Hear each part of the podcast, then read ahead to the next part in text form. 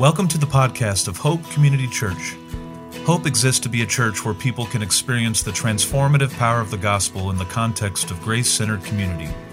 We strive to be real people looking to the real Jesus for real change that can have redemptive impact among individuals, local communities, our city, and the world. For more information, visit hopecommunity.com. Well, uh, today, as we continue our study of the Gospel of Mark, uh, we come to one of the most detailed accounts of Jesus' authority over what the Apostle Paul calls the dominion of darkness.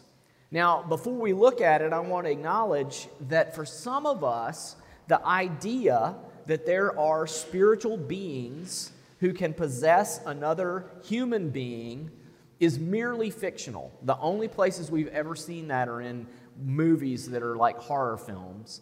And so we have a hard time of believing that.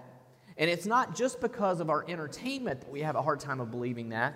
Uh, Mark Cosper explains that culturally, we're kind of being programmed away from this awareness of spiritual things. In his book, um, Recapturing the Wonder, he begins by making this confession. This is what he says I react to the suggestion of a miracle, or, for that matter, any thoughts about God, the spiritual, or the transcendent with skepticism and cynicism. It's my default setting. I am programmed to expect that the world is what I can see, touch, measure, and any thought or idea that runs against that expectation is met with resistance. Programming is actually a great way to think about it. I have learned to see the world this way, and I don't have to think about it anymore. I don't think I'm alone. I believe that most people experience something similar a subtle but strong resistance to faith and a skepticism toward anything that veers toward the supernatural. This way of seeing the world is what Charles Taylor calls disenchantment.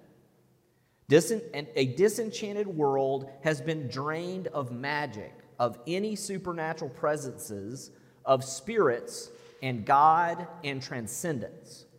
A disenchanted world is a material world where what you see is what you get. It's not a world entirely without God or a world without religion. Rather, it's a world where God and religion are superfluous. You can believe whatever you want so long as you don't expect it to affect your everyday experience. That's the culture we've grown up in. That's the culture I've grown up in. I've never encountered a demon that I'm aware of. So it's very tempting for me to believe what I was taught in my religion classes at Wake, and that is that this way of ex- viewing the world that appears in the Gospels was a function of the apostles' culture. And that what was happening is these people had either had a physical ailment like epilepsy or they had a mental illness, and those people thought it was demonic. But that wasn't the case because both Jesus and the disciples had a category for mentally ill people. And they knew the difference between somebody who was struggling from a mental illness and someone who was being dominated by the dominion of darkness. In Matthew 4:24, in the King James version, this is where we get the English word lunatic. And it comes from this verse. Matthew 24 says, uh, 424, Jesus' fame spread throughout all Syria, and they brought unto him all sick people that were taken with diverse diseases and torments, and those which were possessed with devils, and those which were, and then this is the, where the English word lunatic came from. This is the English translation of the Greek word which meant moon struck. And so in the ancient Near East, anybody who was mentally ill was called moonstruck. And so lunar is the name that we have for the moon. And so when they were translating this into English, they came up with the word lunatic for someone who was suffering from mental illness. and those that had palsy, and he healed them. So, what I want you to notice is both Matthew and Jesus would distinguish someone who is under captivity to the transcendent spiritual forces of evil from someone who was mentally ill. And so, what we have in our passage today is Matthew's eyewitness testimony, Mark's eyewitness testimony, Luke's eyewitness testimony, John's eyewitness testimony of the fact that Jesus believed and consistently taught that the universe includes spiritual beings who hate you, who you cannot see, who are actively trying to deceive you and take you captive, that you have a hidden enemy, and that Jesus has the power to rescue you from them. In Matthew 10, 5 through 7, this is how Matthew describes that. He says, These 12 Jesus sent out with the following instructions Do not go among the Gentiles or enter the towns of the Samaritans, but rather go to the lost sheep of Israel. And as you go, preach this message The kingdom of heaven is near. Heal the sick, raise the dead, cleanse those who have leprosy, and drive out demons. It's simply inconsistent to think that Jesus was a great moral teacher and then ignore one of his central teachings about the personal nature of evil. If you're going to pay attention to what Jesus taught and what Jesus thought, you have to consider the possibility that he knows something you don't about the personal nature of evil. It's possible, maybe even probable, that we aren't encountering demons in America because they don't want us to. Hence the quote by C.S. Lewis on the front of your bulletin from Screwtape Letters. He says, There are two equal and opposite errors into which our race can fall about the devils. One is to disbelieve in their existence, the other is to believe and to feel an excessive and unhealthy interest in them. They themselves are equally pleased by both errors and hail a materialist or a magician with the same delight. What Lewis is explaining here is that the demons are delighted by our materialism. They're delighted by how it makes us prayerless and how it makes us spiritually powerless because instead we'd rather try to uh, counsel or drug or imprison evil we do anything other than pray about it. If we don't see evil the way Jesus did, then we tend to make one of two errors. You see them both in our passage today. The first is that we try to contain evil with our own strength. Verse 1 explains how this man's neighbors took this approach. They came to the other side of the sea, to the region of the Gerasenes. As soon as he got out of the boat, a man with an unclean spirit came out of the tombs and met him. He lived in the tombs, and no one was able to restrain him anymore, not even with a chain, because he often had been bound with shackles and chains, but had torn the chains apart and smashed the shackles. No one was strong enough to subdue him. So, how did this man's friends and family members and neighbors respond to the evil within him? Well, first they did it with words, and then they did it with contempt, and then they did it with cords, and then they did it with chains, and finally with shackles of iron. And each of them would work for a season. But the evil in this man would eventually overcome their efforts. No matter how diligently these people worked to contain evil, their efforts consistently failed. Something similar can happen to us whenever we think that we can solve evil in ourselves, in our families, in our society simply with more counseling or more policing or the right laws or the right education and never ever get around to praying. Several years ago, I saw a story about a man on court TV who was experiencing temptation to sexually harm people. At first, he tried to deal with it with counseling. He went to a non Christian counselor who was helpful in helping him understand the reason that he was experiencing compulsions. But the counseling alone couldn't deliver him from his delight in harming other people. It could never activate his conscience. So he sought medical intervention. He went to his doctor and he began taking medicine that was supposed to reduce his libido. But it still didn't touch his desire to dominate other people. There was something in him that power tripped on being able to oppress people around him. And so eventually he was caught committing a crime and he confessed to several others. And as a result, he was excluded from society when he was put in prison. But the evil wasn't removed from him, he was not delivered from evil, he was just marginalized. Something similar is happening here. Verse 3 says that this man lived in the tombs, and no one was able to restrain him anymore, not even with a chain because he often had been bound with shackles and chains, but had torn the chains apart and smashed the shackles. No one was strong enough to subdue him. But how did that man get in this condition in the first place? Look again at verse 3. It says, No one was able to restrain him anymore. So he hadn't always been like this. At some point, he had been weaker. But the spiritual forces of darkness offered him access to a power that made his neighbors fear him, which is the second error that we often make when it comes to evil. And that is we think we can control it, that we're going to be able to handle it. You see, this man had been bullied at some point in his life.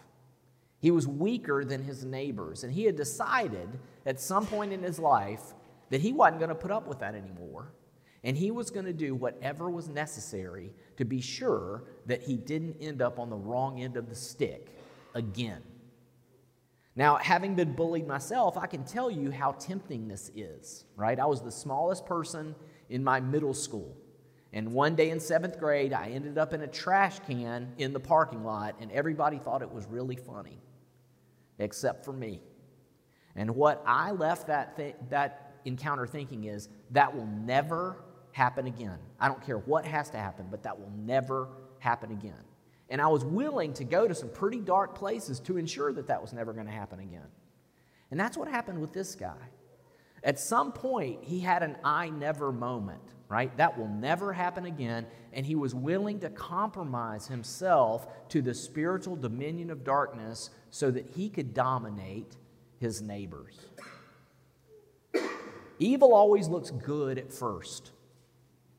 In Genesis 3 6, the original temptation says this about Eve it says, The woman saw that the tree was good for food and delightful to look at, and that it was desirable for obtaining wisdom. And so she took some of its fruit and she ate it, and she gave it to her husband who was with her, and he ate it. You see, all of us choose to imbibe evil because it works. Pornography makes you feel attractive. Binging makes you feel at peace. Yelling makes you feel in control. And cutting makes you feel.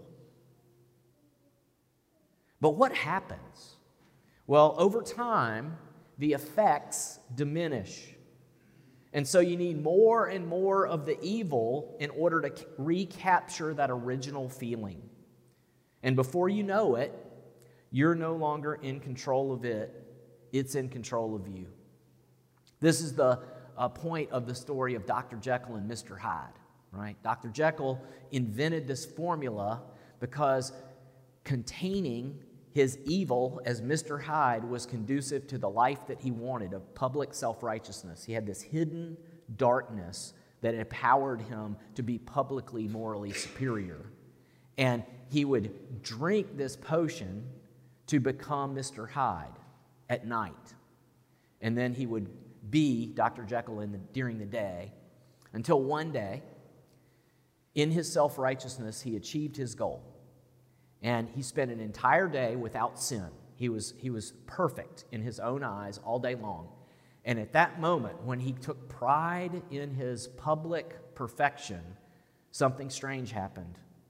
For the first time ever, he became Mr. Hyde without having to take the formula. And from that day forward, Dr. Jekyll had to take the formula to become Dr. Jekyll because Mr. Hyde had taken over. And the same thing happens to us. God describes this to us in Romans 6. He says, Don't you know that if you offer yourselves to someone as obedient slaves, you're slaves to the one you obey, either of sin leading to death or of obedience leading to righteousness? But thank God that although you used to be slaves to sin, you obeyed from the heart that pattern of teaching to which you were handed over and you have been set free from sin and have become enslaved to righteousness.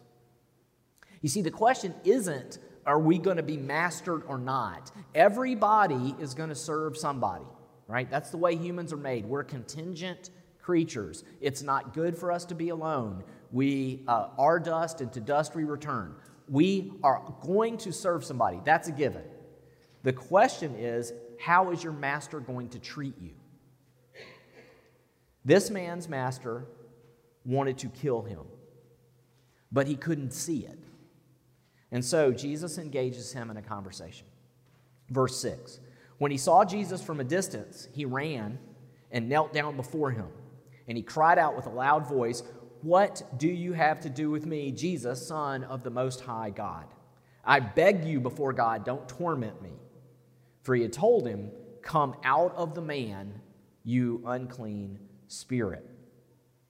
The man runs to Jesus, and Jesus begins helping him. He says, Come out of the man, you unclean spirit. But what does the man do? Look at verse 9. What is your name? He asks him. My name is Legion because we are many, he answered him. And then, this is the strangest part of this. He earnestly begged him not to send the demons out of the region. He wanted the demons out of him, but he wanted them to be around.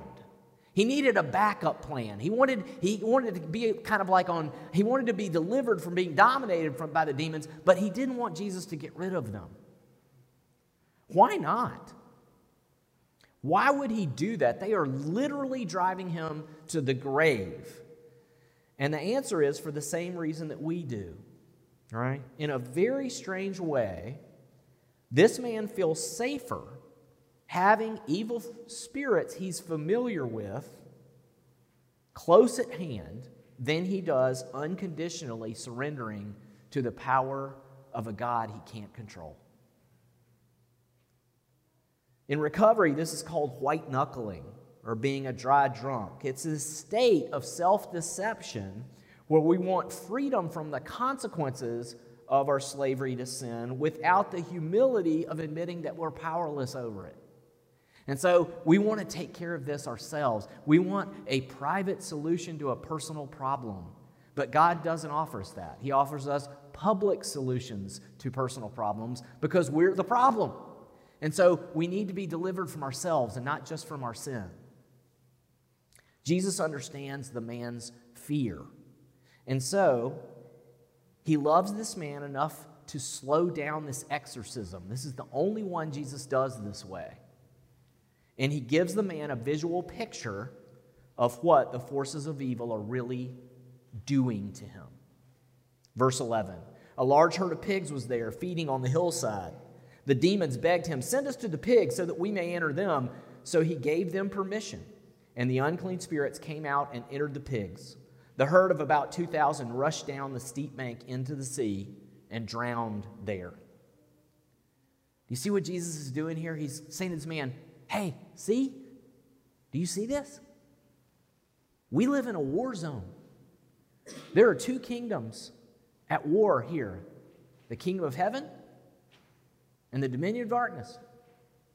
The kingdom of the God and Father of our Lord Jesus Christ, who loves us and gave himself for us, and the kingdom of our, the first fallen angel who hates us and cannot wait to destroy us. Jesus explained it this way in John 8. He says, Truly I tell you, everyone who commits sin is a slave to sin. A slave does not remain in the household forever, but a son does remain forever. So if the son sets you free, you really will be free. See, Jesus came to earth to save us from the things we've gotten hooked on. I don't care if you're hooked on prescription drugs or gambling or being right or exercise or being in control or the approval of others. Jesus can set you free. But you must come to Him and unconditionally surrender to Him. Only He has the power to control evil. And His solution is to remove it from your life, not to negotiate. Verse 14 The men who tended them ran off and reported it in the town and the countryside, and the people went to see what had happened. They came to Jesus and saw the man who had been demon possessed sitting there, dressed and is in his right mind, and they were afraid. Those who had seen it described to them what had happened to the demon possessed man and told about the pigs. And then they began to beg him to leave their region. Now, this is the most disturbing part of this passage. When the people heard what had happened, and saw for themselves that Jesus had the power to do for their neighbor what they were powerless to do on their own, what did they do? Did they worship God? Did they throw a party? Did they ask Jesus to come to town with them and heal all the other sick and possessed and oppressed and mentally ill people in their village? No. They asked Jesus to leave. Why? Well, because Jesus' ministry to this man had cost them something that they loved more than God and more than their neighbor. You see, this was in the days before banking. And so, if you wanted to save your wealth, you did it by purchasing livestock. Pigs were their portfolio. And these guys were their portfolio managers, they were their stock brokers, literally, livestock brokers. Jesus had just cured their neighbor, but had wrecked their plans for tomorrow. And in Luke 16 13, Jesus warns us no servant can serve two masters, since either he will hate one and love the other, or he will be devoted to one and despise the other. You cannot serve both God and money. Their reaction reveals who the Gerasenes were serving. The Gerasenes were enslaved to the demon Mammon, and they didn't even know it. They had been taken captive, not by being possessed, but by being hoodwinked. The same thing can happen to us.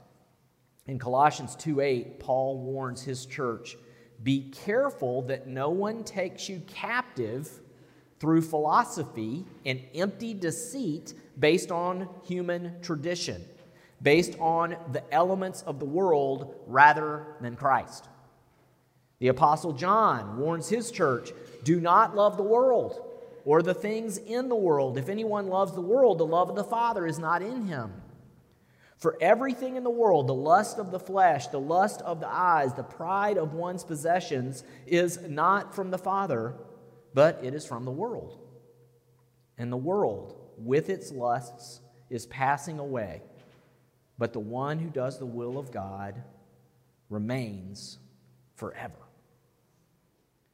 You see, like the people of the Gerasenes, you and I fall into this trap anytime we start depending on the world to give us safety, significance, or a future instead of Jesus. Anytime we start thinking the solution to our city's problems is more policing or private schooling or mandatory counseling or some kind of economic, uh, you know, intervention, instead of a willingness to love our neighbors the way Jesus had loved us by sacrificially serving them as stewards of the grace of God, we have fallen captive to a deceptive philosophy. So, what does God want us to do instead? Well, He wants us to do what this man did. He wants us to consider a different master. Verse 2 As soon as he got out of the boat, a man with an unclean spirit came out of the tombs and met him. Verse 6 When he saw Jesus from a distance, he ran and knelt down before him. You see, this man got two things right while he was still captive to evil. And it's this he ran to Jesus and he knelt down. He needed a new master and he knew it. If we will do this, then we'll feel exactly the same thing that this man did, which is both attracted to Jesus and afraid. Look again at verse 7. He shouted at the top of his voice, What do you want with me, Jesus, Son of the Most High God? Swear to God that you won't torture me. A real encounter with the living God in the person of the resurrected Jesus is a deeply unsettling experience because he requires complete subjection to his will and he will not negotiate. Right? Lewis again captures this beautifully in the story of Aslan and Lucy uh, in Narnia. And the, the Pevensies are in Narnia. They're hanging out at the beaver's house. And the beavers say, Aslan's coming. And they're like, Aslan, who's he? He's like, oh, he's the king of beasts. He's a lion. He's the Christ figure in the story. And they're like, you know, well, is he safe? And the beavers start laughing. And they're like, no. Are you kidding me? He's the king. I, of course he's not safe. But he's good. He's not a tame lion, he's wild. The living God's that way. When we encounter the living Jesus, he won't negotiate with us. And why not? Because he knows better than us the best possible outcome of our lives. And he came to give it to us. Verse 18 As he was getting into the boat, the man who had been demon possessed begged him earnestly that he might remain with him. Jesus did not let him but told him, Go home to your own people and report to them how much the Lord has done for you and how he has had mercy on you. So he went out and began to proclaim in the Decapolis how much Jesus had done for him, and they were all amazed. This is my favorite part of this passage. The easy and just thing to, for Jesus to do would have been to assent to everyone's request to say, Yes, I will leave the region, you idolatrous people. And yes, you, former demon possessed man who came to me, you may now follow me, and we'll take your story on the road. And we'll go tell it to people who want to hear from me. But instead, he graciously sends this man back to the people he used to intimidate who used to bind him with chains because of the harm that he was doing both to himself and to others, and instruct him to repair all those relationships by reporting to them just how much the Lord had done for him. And how did he do that? Well, he did it by proclaiming what Jesus had done for him. Don't miss, this is one of those moments in Mark where Mark is making it clear that Jesus is God. He says, Go and tell them how much the Lord has done for you. And the next sentence is, He went and told them what Jesus had done for him. And so, because of Jesus' grace, this guy who had invited demons into his life to dominate his neighbors now knew that Jesus was the Son of the Most High God who had delivered him from evil and become his Prince of Peace. And he will do the same for us if we will meet him and kneel before him and obey him. And so he went out and began to proclaim in the Decapolis how much Jesus had done for him and they were all amazed. Let's pray. Lord Jesus, we thank you that you're amazing. We pray, uh, Lord, that your Spirit would be upon us and that by your grace um, you would deliver us from evil, grow us in grace, and help us to trust you, that we might unconditionally to sur- surrender to your attempts to deliver us. For your glory and our good. In Jesus' name we pray. Amen.